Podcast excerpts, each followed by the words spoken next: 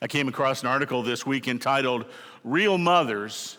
It concluded with these words Real mothers know that their kitchen utensils are probably in the sandbox. Real mothers often have sticky floors, filthy ovens, and happy kids. Real mothers know that dried Play Doh doesn't come out of shag carpet. Real mothers don't want to know what the vacuum just sucked up. Real mothers know that a child's growth is not measured by height or years or grade, it is marked by the progression of mama to mommy to mom. Real mothers often ask themselves, Why me? and get the answer when a little voice says, Because I love you best. There truly is something special about mothers, and today we just honor you and are so very thankful for you. Let's give them one more hand today. Our scripture passage today is a story, a brief story of another real mother. She's not perfect, but she has a great heart's desire to be a blessing to her sons. And so today we read from the Gospel of Matthew, beginning in the 20th chapter in the 20th verse. Matthew 20 20 begins Then the mothers of the sons of Zebedee came to Jesus with her sons, bowing down and making a request of him. And he said to, to her, What do you wish?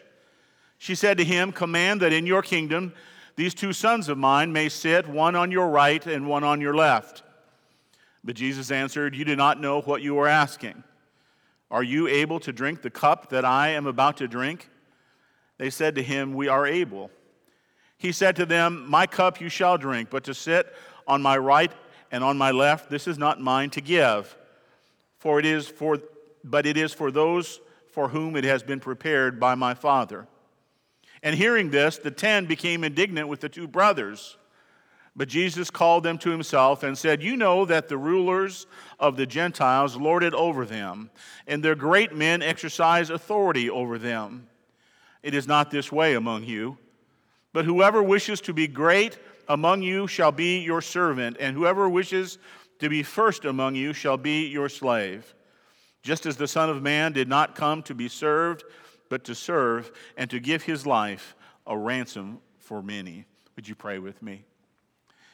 Good and gracious Father, we do thank you for the great blessing that we have in our mothers. I know some have already gone home to be with you, and we're just thankful for the time that we had the opportunity to be blessed by them, to see you through them. And if we are so blessed to be with our mothers today, give us the wisdom to love them, love them fully, to give them great honor and respect, not only this day, but all days. We pray, Father, as we open God's word together today, that you would send your Holy Spirit, that you would give us insight so that we might have a vision, a new vision of greatness in our own lives. We pray these things humbly in the name of Jesus, our Savior. Amen. I think over the years I've been a little harsh about the mother who's described in our passage today. And I, I think I've thought of her as a little self centered and a little self serving. And she certainly does have kind of a misunderstanding of who Jesus is and what his mission is. But she is hardly alone in this. Many people throughout history believe that this mother, the mother of John and James, was named Salome.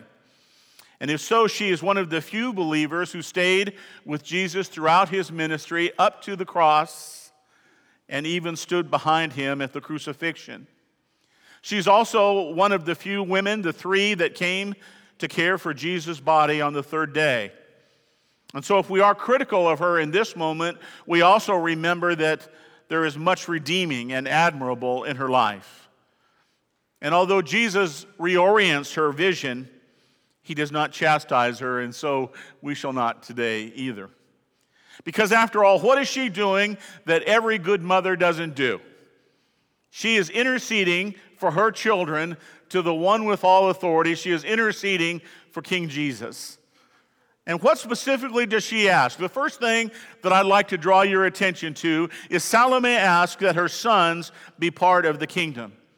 In verse 21, it says, She said to him, Command that in your kingdom these two sons of mine may sit one on your right and one on your left. Now, she clearly is asking for preferential treatment, for special power and authority for her sons.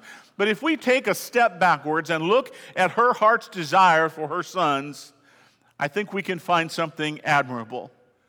Salome begins to recognize Jesus' authority, his kingship, and she wants her sons to be a part of that. And really, there is no more important request or prayer for our children. Sandy, my beloved wife, the mother of our two sons, she is so much wiser than I in so many ways. When we got married in 19, uh, 1980 back in Germany, 1982, excuse me, yikes. 1982, um, we, uh, you know, about a year later, I started to think, you know, Sandy, you know what? I think we're ready to have children. And she would look at me uh, a little skeptical, skeptical because uh, she kind of knew my maturity level at that point. And about that, you know, sometime during that next week or two, there would be a baby mysteriously show up. Oh, we've been asked to uh, babysit for someone tonight. And I didn't catch on for a lot of years. And so, like after that first night, the idea of having a child was completely gone.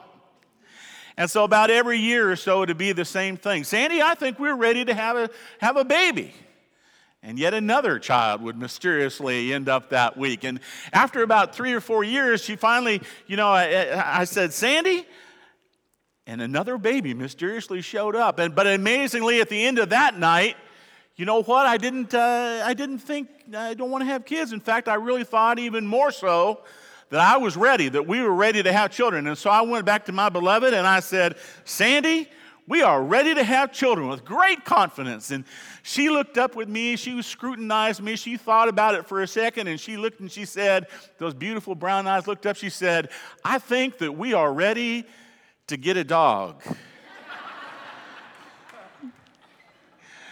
Well, about five years into our marriage, we, uh, we found out that Sandy was. Uh, great with child, as the Bible says, that she was pregnant. And immediately uh, we began to pray for our unborn child.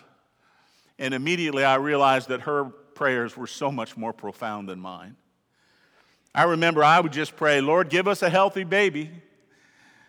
And then she would pray, and all of a sudden she was praying not only for a healthy baby, but she was praying for the great events in that child's life.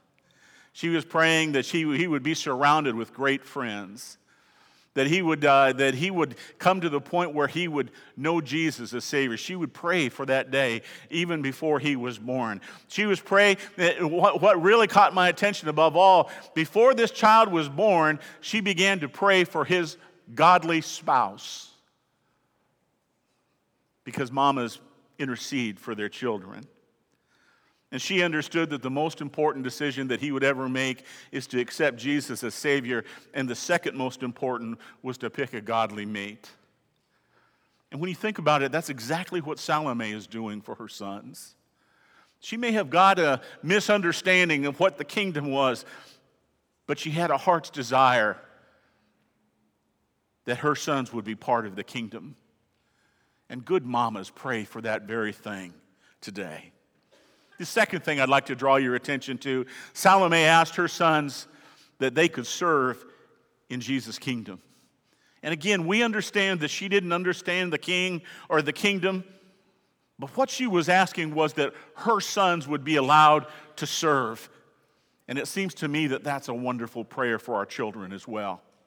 Many years ago, my son Joshua he was the light of our lives, still is. And, and uh, he started attending North Carolina State to study engineering. And it wasn't long after uh, he had arrived there that he developed a, a health problem and he was required to be disenrolled.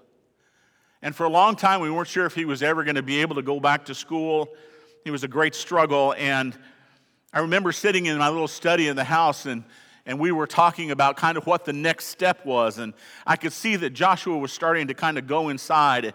He was struggling a little bit, and I didn't know exactly what he was thinking about. And then, almost on the verge of tears, he kind of blurted out, he goes, he goes, Dad, I'm never going to be able to accomplish the things that you have.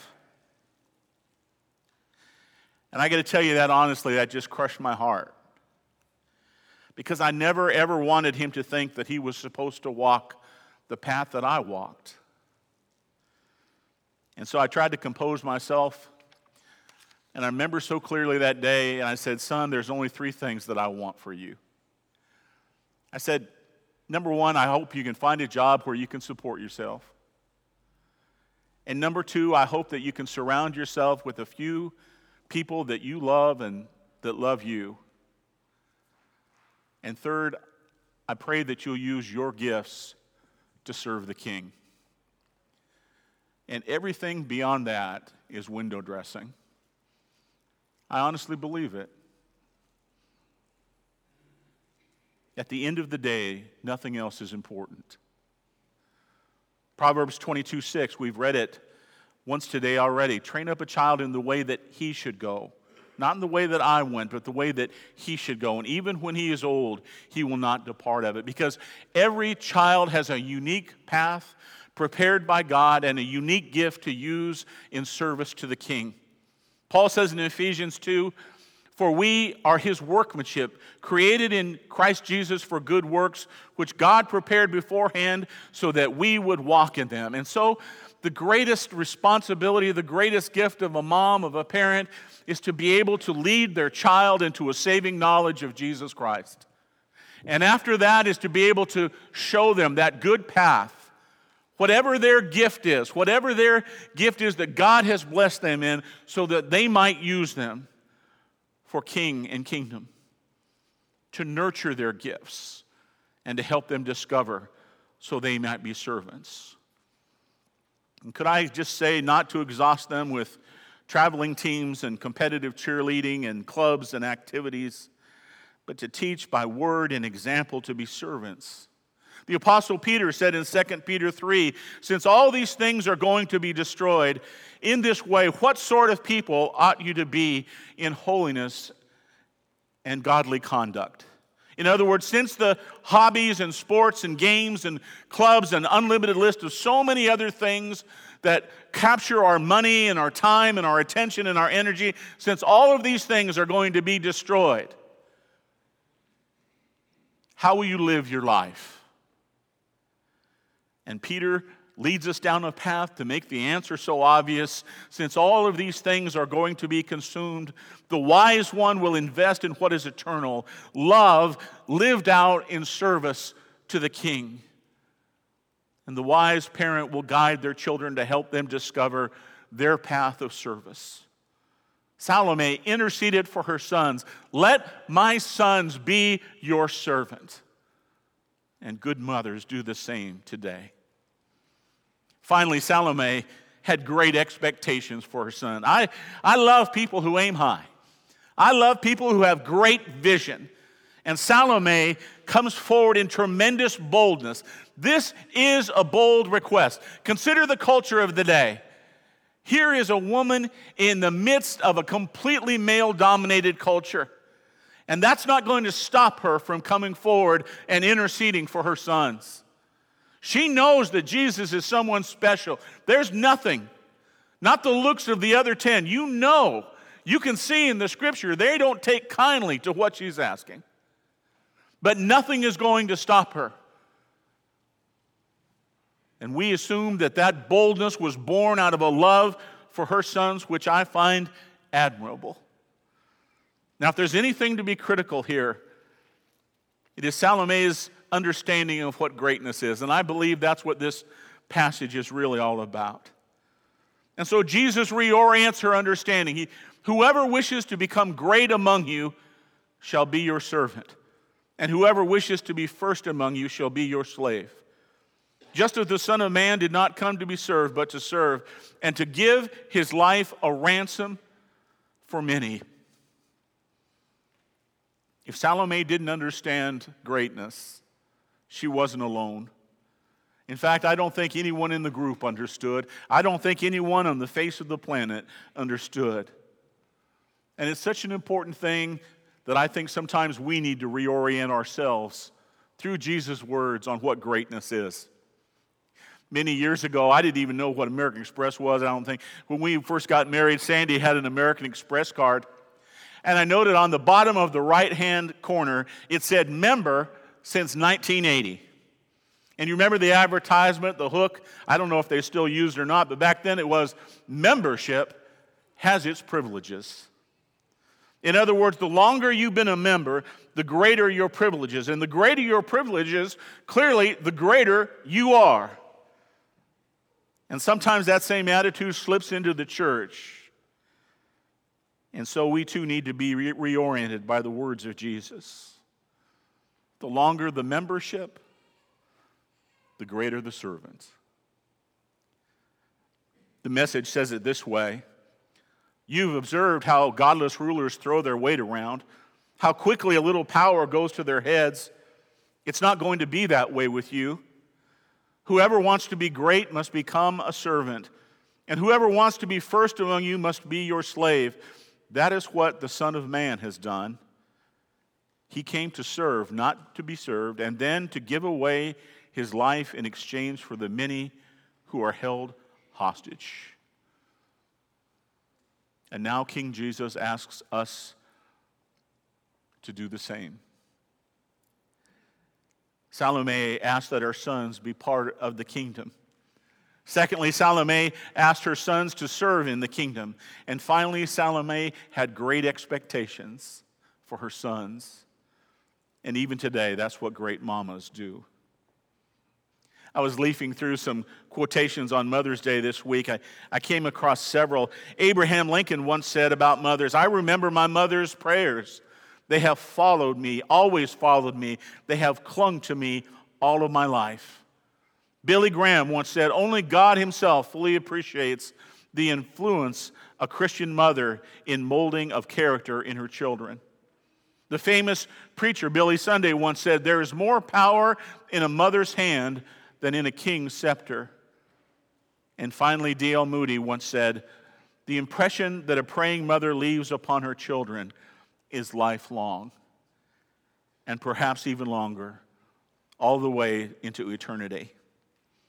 Mothers, on behalf of all here today, along with the writer of Proverbs, we stand and call you blessed. And we are deeply appreciative and thankful for how you continue to intercede for your children. Let us pray. Good and gracious Father, we thank you for all the blessings you have poured into our lives. We thank you for wonderful mothers that have been a blessing to us, who have exhibited such wonderful character, who have led us closer to you. Above all, we thank you for our Lord and Savior, Jesus Christ. For the one that may not know you here today, we pray that your Holy Spirit would speak to their heart.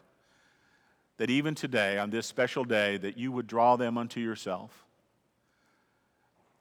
And we thank you for reorienting our vision, a new understanding of what greatness is.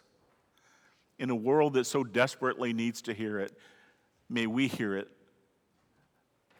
May we follow in your footsteps of quiet humility, of being a servant to all.